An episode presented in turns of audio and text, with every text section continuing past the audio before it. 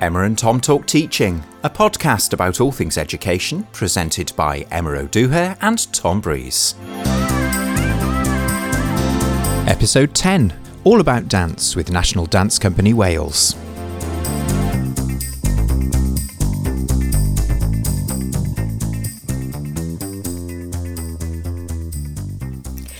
Hello and welcome back to Emma and Tom Talk Teaching. We hope you're all well. We're often trying our best with this podcast to represent as many subject disciplines as we can. I think we've given quite a few episodes over the years around music and drama because they are our specialisms. But we have never had an episode on dance, a really important discipline within the expressive arts area of learning experience in Wales.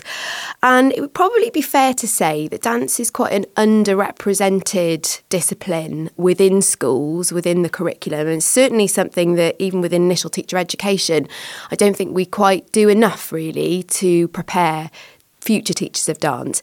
So we've got an episode today, and we've got two very special guests who I will introduce in a moment, um, and they will tell you all about themselves. So we can take a bit of a deep dive into dance as a subject discipline and how you might go about teaching it if you're not a subject expert. So without further ado, from National Dance Company Wales, we have Paul Kaynes, Chief Executive, and we have Maris Lyons, Engagement Producer welcome. Tell us a bit about yourselves, what you do. Tell us about National Dance Company Wales.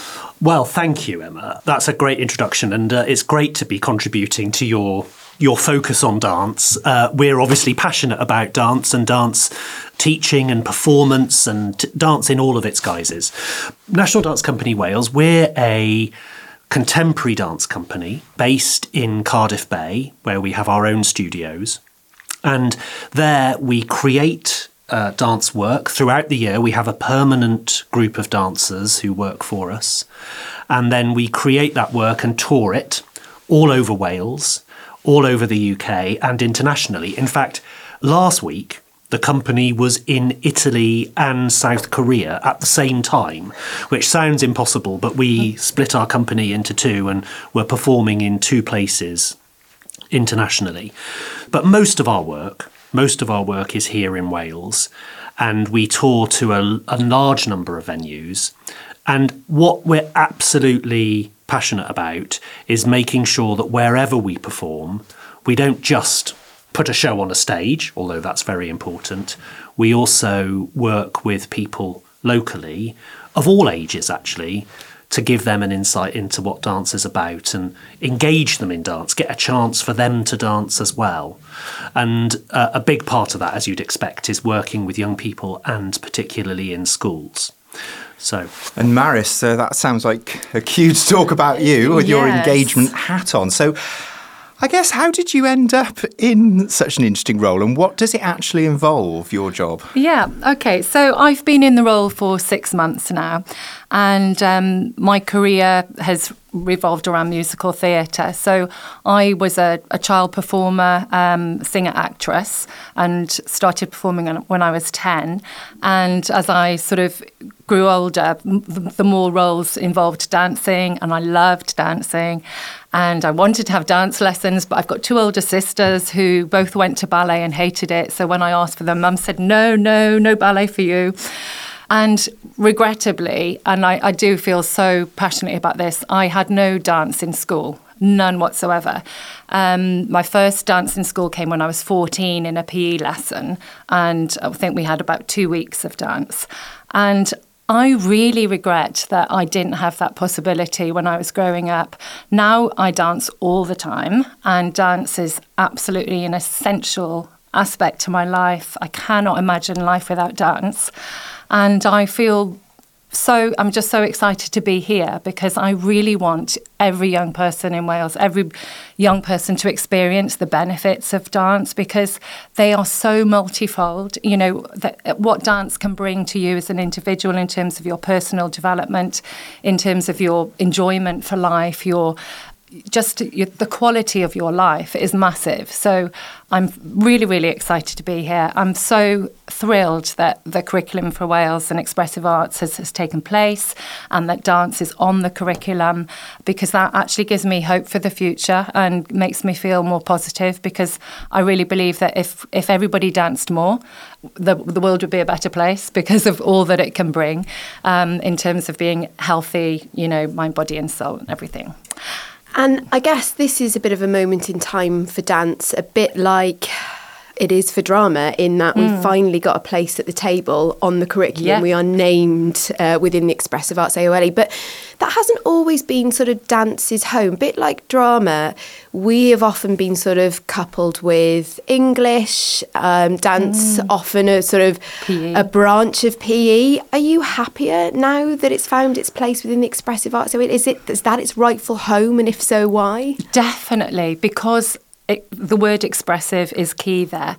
My sister's a PE teachers, and I come from um, a sporty family. But dance is, is is very different. Yes, you know, in terms of the physicality, we're using our body, and you need, you know, a fit, strong body.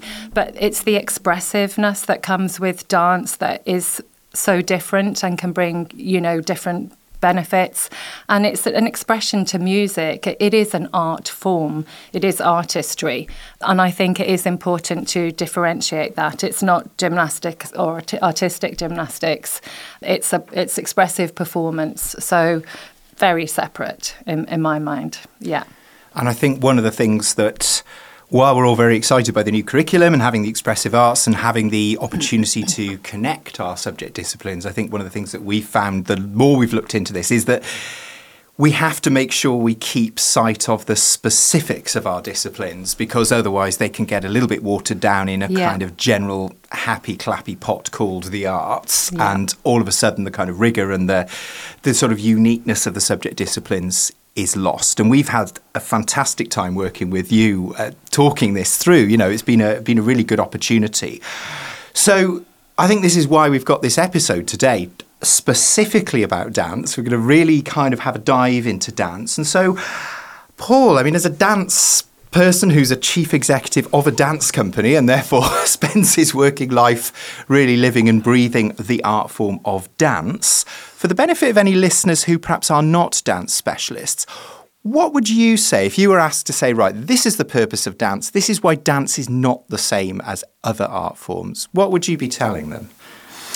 Uh, well, the key thing for me is that dance is an opportunity to express yourself in a completely different language. It is its own language. And it has really distinctive features compared with other, other art form expressions. So, of course, we know that it's about enabling physical expression, and it really does encourage pupils to express creative ideas not only through pure dance, but also drawing on other art forms, thinking about music and drama and and, and visual arts as well. So it's it's what it's an art form that that draws on a lot of other disciplines and types of expression. But I think the key thing is that it it it enables the expression of ideas beyond other forms because it's expressing ideas in a completely different way.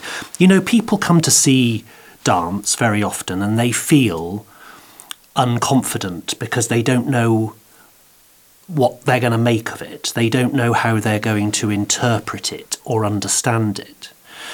But actually, the beauty of dance is that it is open to your interpretation. We, we shouldn't be too concerned with a choreographer's intentions or ideas. It's about your response to the movement and indeed the mix of all of the other things that you experience when you come to dance. And I think whether you're watching dance or whether you're taking part in dance and being a dancer yourself, that's a really key factor that actually this art form, this wonderful art, art form, gives an amazing opportunity to bring your own interpretation, your creativity, your own meaning to an artistic expression. Yeah, absolutely. I'd just like to add on that that um, it's you we talked about sport and sport, the discipline of, of of moving in a certain way, and dance celebrates our uniqueness, and it's you know, every dancer will move in a different way and bring a part of themselves to the performance, and every audience member will see that in a different way. So I think where, you know, dance celebrates what makes us all unique, and we will all have unique experiences as performers, as audience members. We will all see things differently, but that that's the power of art. That's what makes it art, isn't it? And that's what makes that different from sport as well. And I think that you know that's what makes dance sort of magical in that sense. It's it's a unique experience for the audience, for the dancer, and live in that moment. And all of that being said, which I'm completely on board with, it has had a history of being a sort of curriculum pariah. It's been on the outside. It's had to make a case over the years. Mm for a place at the table in education. And we know that some of the arguments can be, well, you know, it's not very substantial as a subject. They don't learn anything. And I'm, I'm obviously speaking with a wry smile on my face here because these are a lot of the criticisms that get sort of lodged at, at drama as well. It's not substantial enough as a subject. It doesn't need to be taught, you know, have its own place because it can be taught in English or, you know, it can be taught in PE.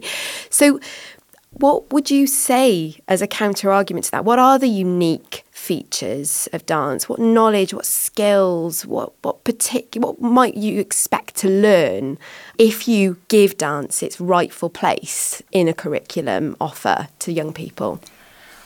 I think that um, for me, the learning is, is, is linked to the personal development journey of the child who's dancing you know, scientists have proven that um, for young people's brains to develop, they need creativity and they need play, and that's essential. And that's where dance can come in. It's very creative. Every time we move our body in a way that we haven't moved before, we're stimulating neurological pathways. So you know, we go to school to learn and to develop, and dance can absolutely help with us developing, you know, neurologically. It can also help with us developing socially. In that, when we dance, we we show, uh, you know, a part of ourselves. We're seen and we see, we witness. We have to interact with other people. We have to interact with the space, with the other dancers that we're dancing with, with the audience, and so we learn how to develop relationships. And I think, you know, in today's world, which is very high technical, and young people are becoming more and more closed and, you know, on their iPads and phones.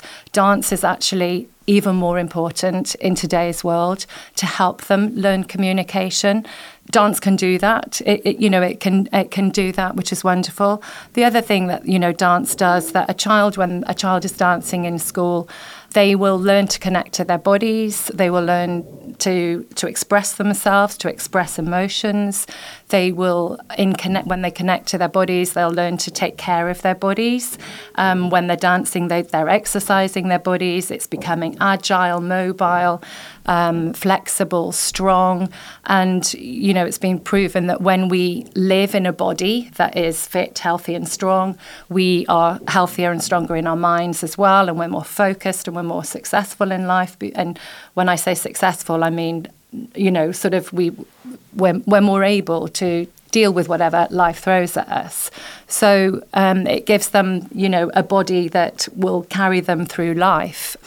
And so for me, those skills are, are really, really important as to why a child should dance in school. But also, you know, they may be stimulated by the art form and it may ignite a passion that they want to you know take it as a career in the dance world or discover other careers in dance. But it's also for me so much about their development as human beings. And that's why I'm really thrilled that we're starting young and that we're in primary schools because I can see teenagers lacking in some of the development things that you know they're not happy in life and I really think that dance can play a, a role to to make them healthier and stronger and Paul sort of brings me into you know male dancers as well in, in primary schools, you know, they're mixed, and so boys and girls dance together, and there's no self consciousness at that age. But um, sadly, you know, when they become teenagers, and anyway, they're separated then in boys and girls PE. Dance really falls away, and you know, so many boys don't dance, and that, that that's really sad because you know they obviously would get the same benefits from it, and maybe even more so, you know, that, that, that space to get rid of their energy when they need to. We, have often talked about.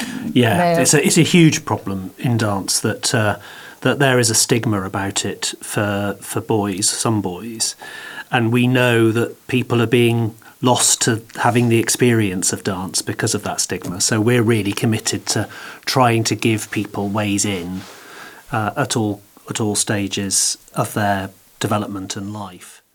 I mean, that leads me on actually to what I was going to ask you. Maybe maybe you can expand on this a bit, Paul, or, or maybe you, Maris, which is you've just given a really passionate set of reasons why uh, there should be more dance in schools. If we assume for a moment that the teachers in the schools don't subscribe to the ideas that Emma put forward a minute ago, you know, it's it's not a substantial subject, you know, it's not worth worth doing if we also kind of accept that there isn't a lot of dance going on in a lot of schools, why is that? What are the barriers? I mean, you've pointed you've, uh, towards one or two of them, but what, what's stopping this from happening, do you think? I think fear. I think um, you know, a lot of adults have become self conscious about dance.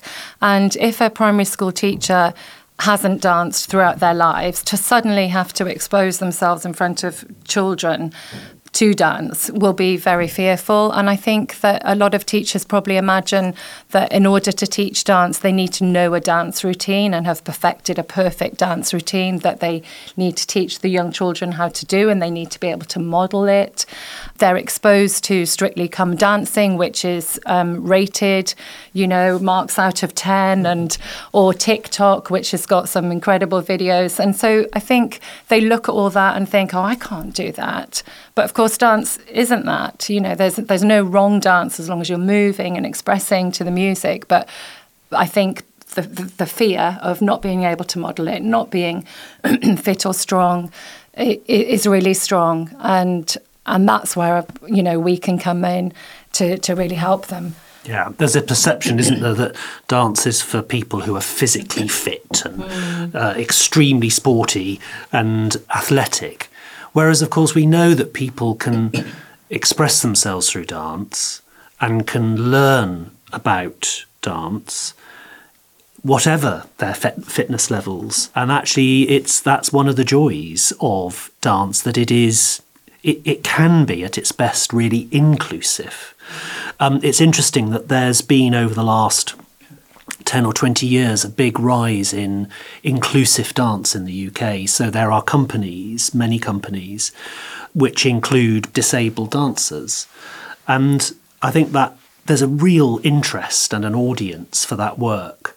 And it's been a real revelation, I think, in the dance world. Uh, and actually, Ballet Cymru, which is another dance company based not so far away in Newport, has been a particular pioneer in that. So there are lots of examples of where dance is, has become very much more inclusive than perhaps people would expect or assume. So you, I think you've you've gone a long way there to convince any naysayers out there that dance does have a rightful place at the table in the curriculum. The reality is that we do have a lot of non specialists teaching dance or those who might want to teach dance, but for some of the reasons that you've just outlined, might be a little bit nervous about doing that. But then we've also got this other tension here where if a non specialist teaches it, what could happen to the integrity of the discipline?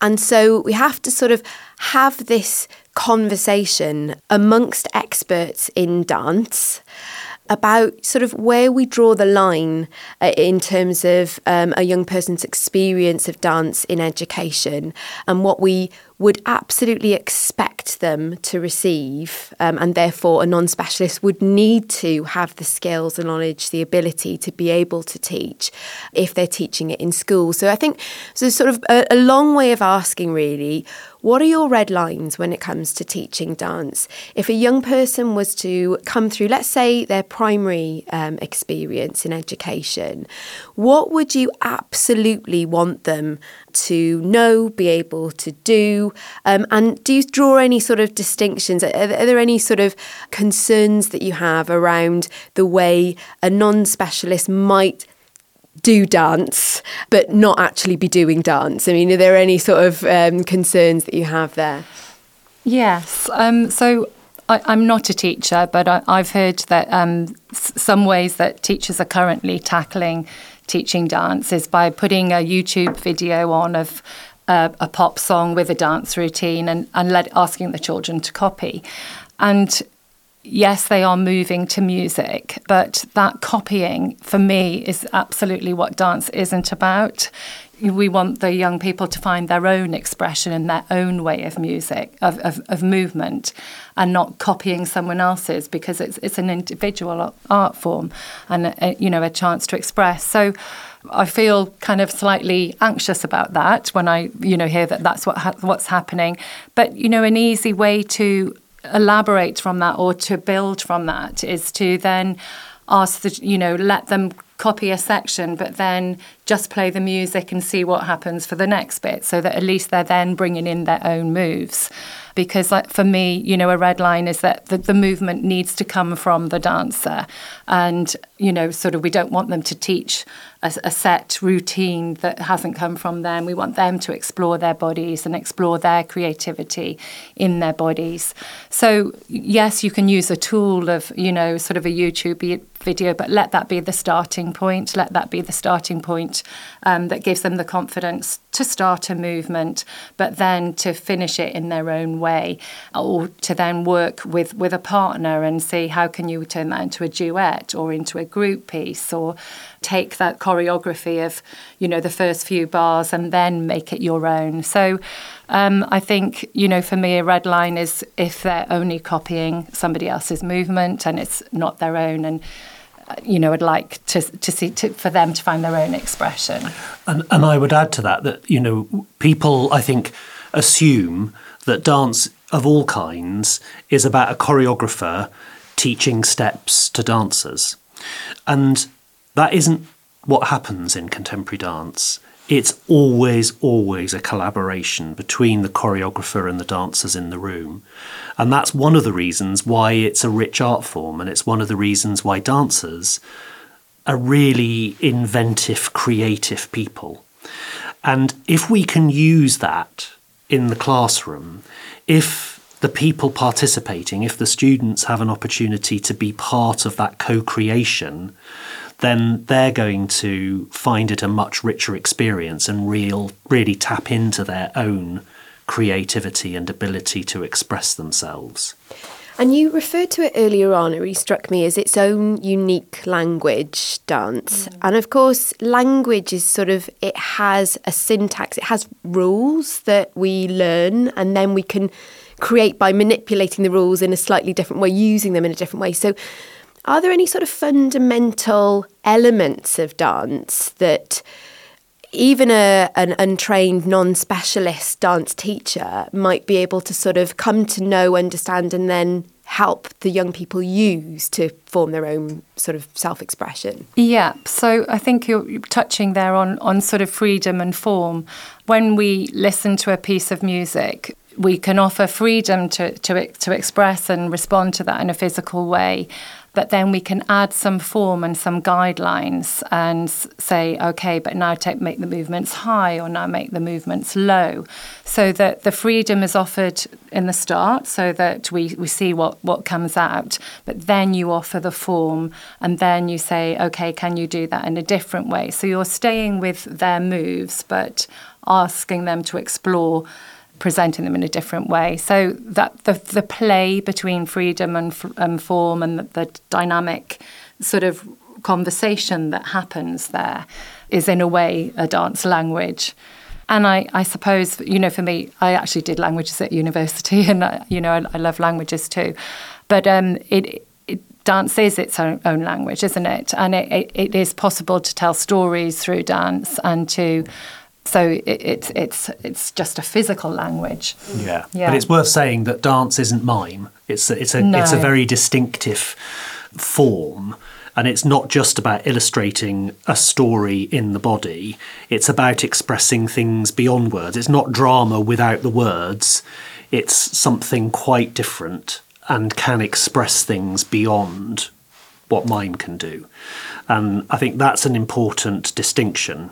And of course, that's really hard for people because many people don't feel confident when they're leading dance sessions because they haven't got that experience or they have the fear of of modeling or uh, of being vulnerable enough to take part but it's really important i think that everybody in the room is taking part I, I'm I'm no dancer. Nobody would ever pay to watch me dance. But you know, occasionally we go into the studio and all of us work with the dancers for a for a class or for some exercise that we're doing in preparation for a project. And actually, it's it, it's joyous to be somebody who is not a dancer in the space yeah. with our dancers, and being inspired by them to move, and in doing something that I would that is way outside of my comfort zone and something that I wouldn't normally do. But I know that I learn something and I express myself in a different way when that happens. That's the, the mirror neurons, isn't it? So that's why, you know, dancing can be so creative because every time we dance with a different person, we will dance in a different way because each different person that we dance with is a new relationship that will bring out something different in us. So that in itself you know, it was a great tool for teachers to invite the young people to dance with different partners because there's a new energy that's created with each different partner. And that's what makes it so live and in the moment and fun. And they it's you know possible to find the joy of movement in in different ways. And so that's probably like you enjoy dancing with the dancers and it will bring a, a, different energy, won't it? Every time you dance with a different person, there's a different a different Complete. something Absolutely. new is created, but that will come out in your movements too. You will move in a different way. Mm. Um, it may be subtle. You may be doing the same moves with that same dancer, but it will look different because of the way that you're responding together, which is, you know, all about exploring our, ourselves, our, our, our bodies, and being creative. We've talked a lot about uh, non specialists getting involved in dance, uh, non specialist teachers having the confidence to get involved. Just to kind of flip it around for a moment, I think all of our art forms have another thing in common, which is that at the sort of very elite end, there have you know there's been some reckonings in our art forms in terms of the way that that at the elite end, you know, some of the attitudes, some of the way things are done, some of the ways feedback is given. Certainly in the music conservatoire world, we you know we've had some reckonings, some sports as well. And there's that. I mean, we have we have this term musicianism in music. The idea that you will put the outcomes ahead of the well-being of the people involved because you're more interested in the outcomes. I mean, you've hinted as well at the fact that not only do you have this this thing about failing with your creative work in public as a teenager say, which is pretty pretty bad thing to happen. You've also got the issue that quite a lot of young people have got quite difficult relationships with their own bodies at that age and that that sort of thing. So if we've got people who are actually very confident with dance, that's not their problem.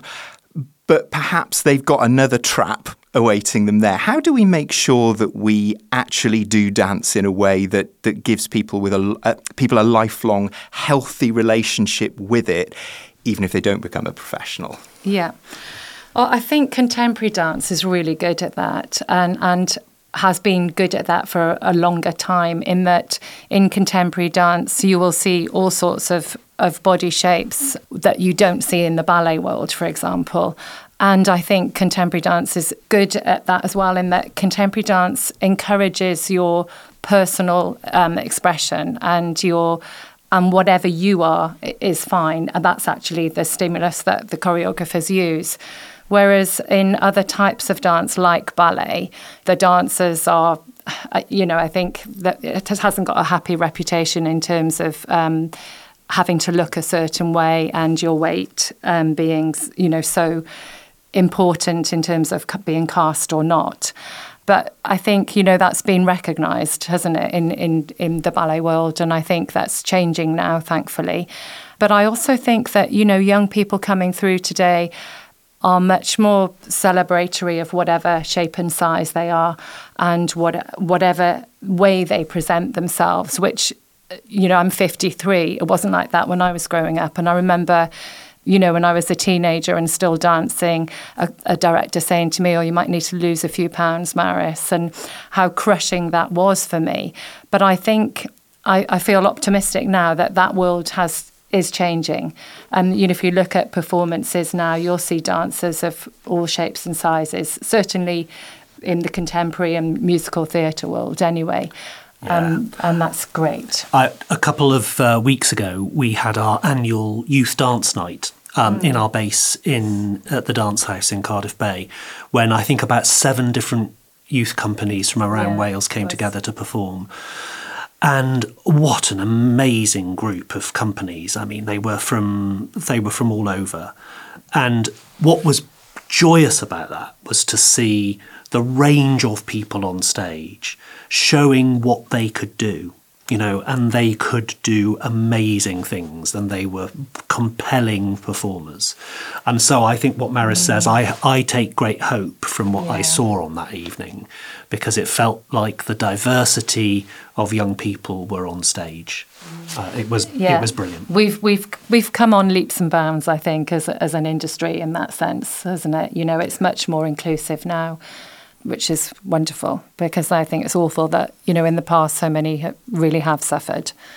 And, and yeah. going back to another sort of facet of that, that Paul, you mentioned earlier on, which is the sort of the gender divide that tends to happen at secondary and with particularly uh, male identifying pupils who might think that dance is not for them um, for whatever reason.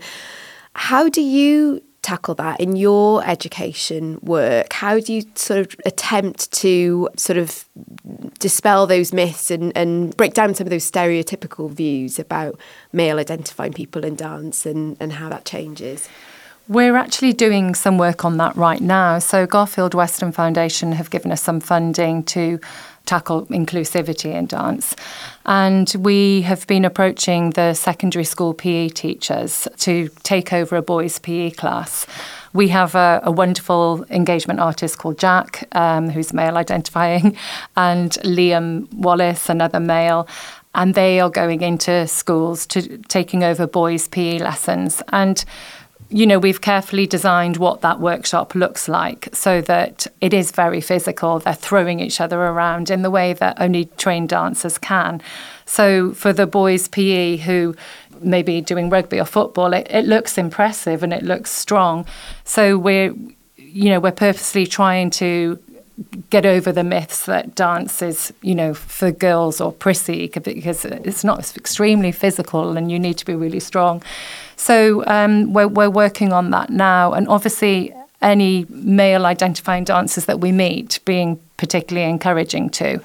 Um, and we're also working with the other with dance schools in the community to um, support the, them where they've got male identifying dancers. So we're, we're going in to do workshops for them too, so that they meet us and you know know that we exist and we're encouraging them to join our young associates program for example but but it is it is really hard i have to say you know it's really hard to get into a boys PE class because of all the the, the pressures that the male PE teachers have in terms of getting the rugby team to be the best that they can be or football. Rugby and football take such a precedent that they don't want to lose that lesson on that training session by giving us, you know, the time to deliver a dance session. So there are there, there are not that many um, PE teachers that are open to having us, but we, we're doing what we can there because you know, for all the reasons we said, we, you know, we want boys out there to to enjoy dance too, and we know how much it can bring them. So I'd it's also, a challenge, but I think the other, I mean, our other strategy is to make sure that primary age mm. children get the experience of dance and and fall in love with it before any stigma takes yeah. hold. Uh, one of the things that we do is we were we've been working for a long time now in the village of Penrhys in Rhondda Cynon Taf, where there's a weekly program uh, which uses parkour or free running as the as the dance form alongside beatboxing. And that group that we work with in Penrhys, both in the school and in the community, are primary age, and it's pretty much 50 50 male and female identifying. And our hope, and we've got some evidence to show that this is a realistic hope, is that as those pupils get older, they will hang on to that love of dance because of the exposure and the experience that they've had and the opportunities it's brought them. And so we do a lot of work with primary age children. Our Discover Dance program, uh, which is something we run really pretty much all year, which is a schools based program where seven to 11 year olds get the opportunity to see a piece of dance, but also to learn elements of it and perform those elements of it alongside our dancers. As a model, it's a really good way of giving people a taste of dance. And we know that every pupil takes part equally, and it's not just the girls who put their hands no. up. Yeah. The boys are as well. Yeah, they're they're as interactive as the girls. You know, it's it. The Discover Dance program is is really interactive and fun. Um, so the children, you know, will be engaged throughout and, and be moving. And as you say, boys and girls. And that's that's the joy of getting into primary schools, and that's that's why we're we're so thrilled to be able to do that work. Yeah. Just want to bring it back to the subject discipline now and to go back to non subject specialists out there who might be listening. And it strikes me that when we met with you about a month ago now to talk all of this through, one of the biggest barriers was knowing where you even begin with mm. dance. And I know that you've been working really hard on an education pack that's going alongside a production that you've got a dance piece that's um, uh, about to be performed yes. imminently, yeah. actually, as we're recording. But within there, you had a really great page about the three sort of fundamental elements, like building blocks of dance. I wonder mm-hmm. if it mm-hmm. might be useful for listeners out there to hear about those because you know when you when you know this, you can start to think about well, how would I teach those, and how might I manipulate help people sort of learn how to use them to create yep. their own pieces. Yeah. Um, often, when we're, we're in schools, we'll take a, mo- a movement framework and we'll work with the body action, space, and dynamics. And some of the choreographic devices that we'll, you, we'll use is we'll take that sequence and then um, work on it in unison, see what it's like when everybody's doing it together, and then maybe in canon. Um, and then maybe different times, and then adding on a different layer. So it's really clear how they can build a, a, a piece stage by stage. And we are offering Spotify playlists and things like that to go with so that the teachers have music lists because often they don't know where to start musically. But most people have Spotify in their schools and things, don't they? So we can give them the, the playlists for music too. And I, I think, you know, taking a, a, movement sequence and then giving it different sort of personalities, asking them to express that in different ways, uh, you know, are u- useful tools yeah. Yep. I certainly found that, and you know some of the adjectives you've got in there about dynamics, about describing yes. movement as sharp or, you know, uh, flowing, and you know that that it's, as soon as you get that sort of um, additional language and there's additional sort of elements, conventions. I think as a teacher you can start to see, okay, I can present them with tools to help them facilitate their their self expression without me having to be the person in the front choreographing and actually doing it leading and actually doing it yeah, yeah. it's it, it, they're really really useful tools it struck me when, when yeah. looking at that education pack i'd also add you know the um, the curriculum description, there's a section called Dance Discipline Specific Considerations and a list of about seven bullet points. Um, and it's full of quite technical language. We certainly at the dance company looked at that list and thought, oh, right, okay, this is really quite dense and quite specialist language that's being used.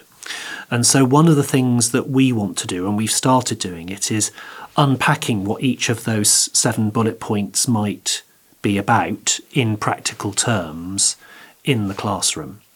And so our artistic director, Matthew, who couldn't be here today, he's started that work. And so he's taken one of them, which describes choreographic devices, and then uses words like unison, canon, variation, development, complementary contrasting, and so on.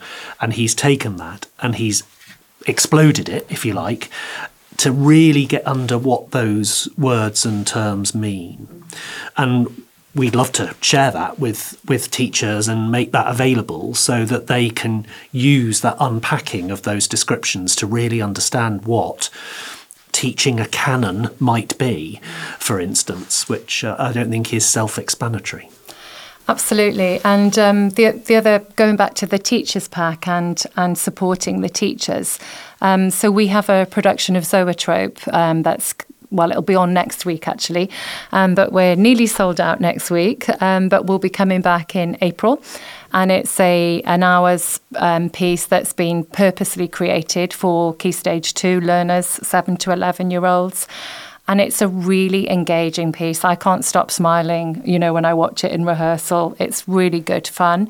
But we've got um, we've created a, a this resource pack that goes with it. That's got eight different lesson plans that teachers can can use. And I think you know we go into quite a lot of detail about how to how they may like to deliver. You know, we make suggestions on how they would like to deliver those lessons and they're all cross-curricular lessons as well because you know a lot of research has been proven that cross-curricular learning is, is a good way to go and I, I really believe that it is and I think dance is a, a great partner to have in that cross-curricular learning.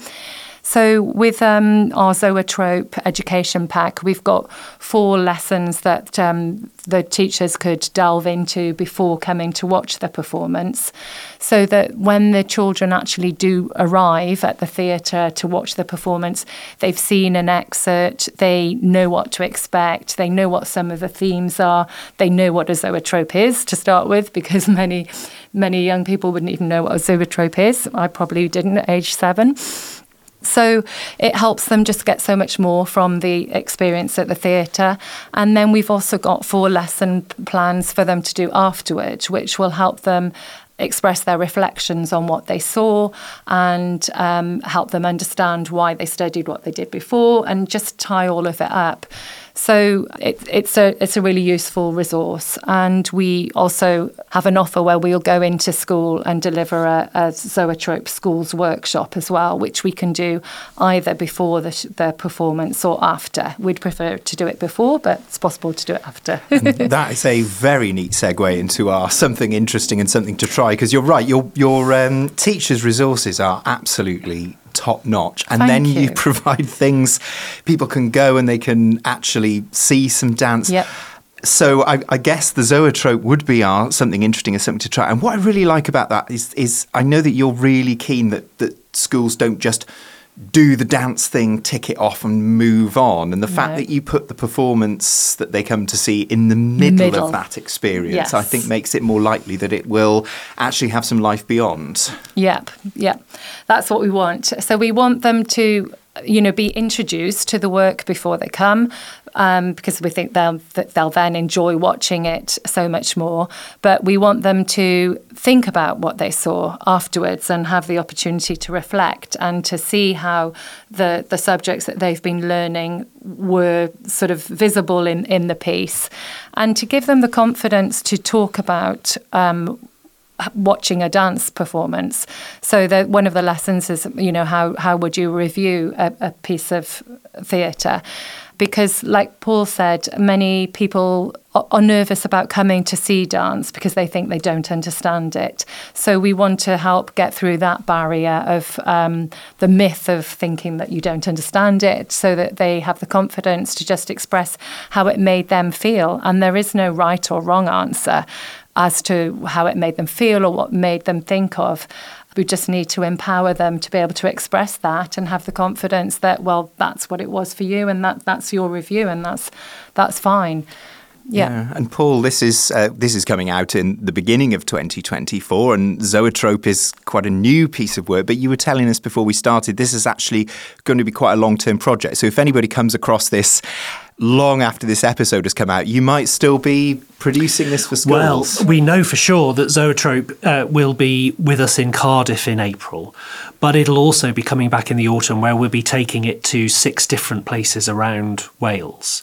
Uh, so it'll be part of our offer uh, in our autumn tour, and we will be doing that in the during the school day. So usually at, at one or one thirty in the afternoon uh, in a range of venues as part of our Discover Dance offer, which gives people the opportunity to see a piece, but also, as Maris describes, take part in some of the movement as well. But actually, even before that, in March, in just a couple of months' time, we're going to be touring a different piece of work called Say Something by a brilliant choreographic duo called uh, Yukiko Masui and Sarah Golding. They made that work for us earlier this year and it's a it's a work which uses beatboxing as its soundtrack including work by the wonderful Dean Yhnell, uh, who's a beatboxer from the Taf area, who we first met in our work in Penrhys. He's a big star, and we were so pleased to work with him.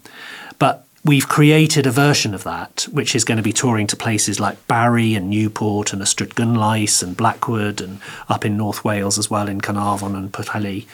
So there'll be an opportunity for people to see that work, but also to take part in a kind of workshop structure around the performance that gives everybody in the audience the chance to to perform in it as well, yeah. to be part of that movement.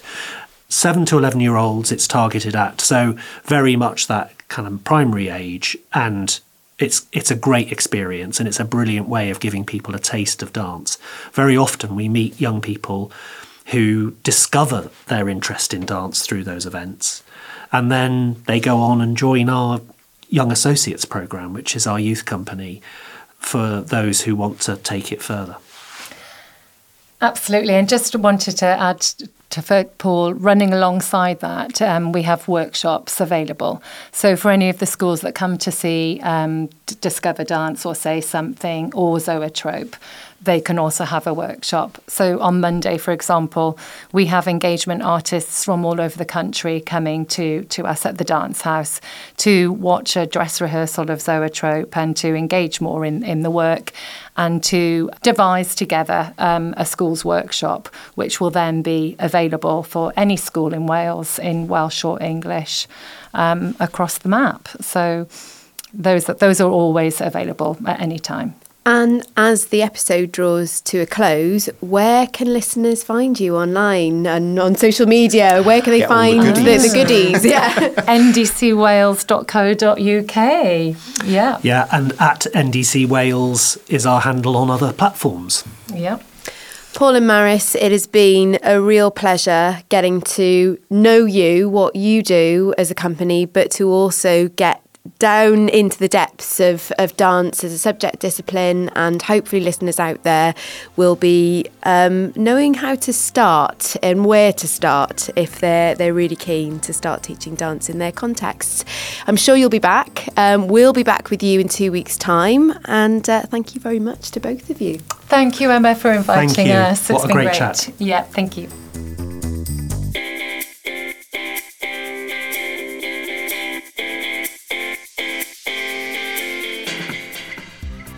You've been listening to Emma and Tom Talk Teaching, a podcast about all things education, presented by Emma O'Dooher and Tom Breeze. The special guests this episode were Paul Kaynes and Maris Lyons from National Dance Company Wales, and thanks to them for taking part. Podcast artwork is by Beth Blandford and the music is by Cameron Stewart. The studio manager is Adrian Raps. We'll be back in a fortnight with something else interesting. Until then, take care and enjoy teaching.